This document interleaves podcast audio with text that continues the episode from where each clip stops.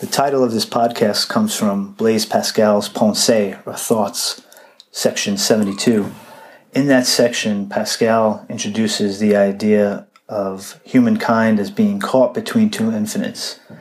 The first of those infinites is the infinitely great. For Pascal, the infinitely great was the universe. Uh, he invited his readers to consider man, humankind, in proportion to the sun, to the stars he said that man was uh, a finite against the infinitely great of the cosmos. And of course, Pascal was writing hundreds of years ago. Now, with the many advancements in technology, we are able to really fully understand, or understand more than he did anyway, exactly how small Earth is in comparison to the universe. We are very, very, very tiny, very, very finite against a seemingly infinite universe.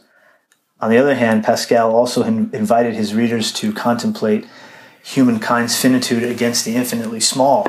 For Pascal, these were things like uh, bugs. He uses the illustration of a mite and thinking how a mite has its own nervous system and blood vessels and all these things. And of course, now, again, with advances in technology, we understand exactly how small small can be. There are seeming universes on the subatomic level.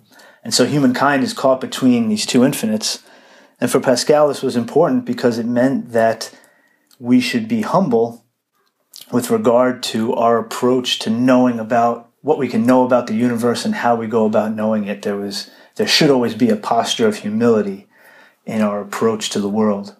What does this have to do with podcasting? Well, I hope that uh, in the future, as I offer my thoughts on this medium, in this medium, excuse me, uh, that I can do so in a humble way as one caught between these two infinites, certainly offering my my opinions and my my thoughts on various subjects, but doing so in a humble way that uh, invites discussion and feedback.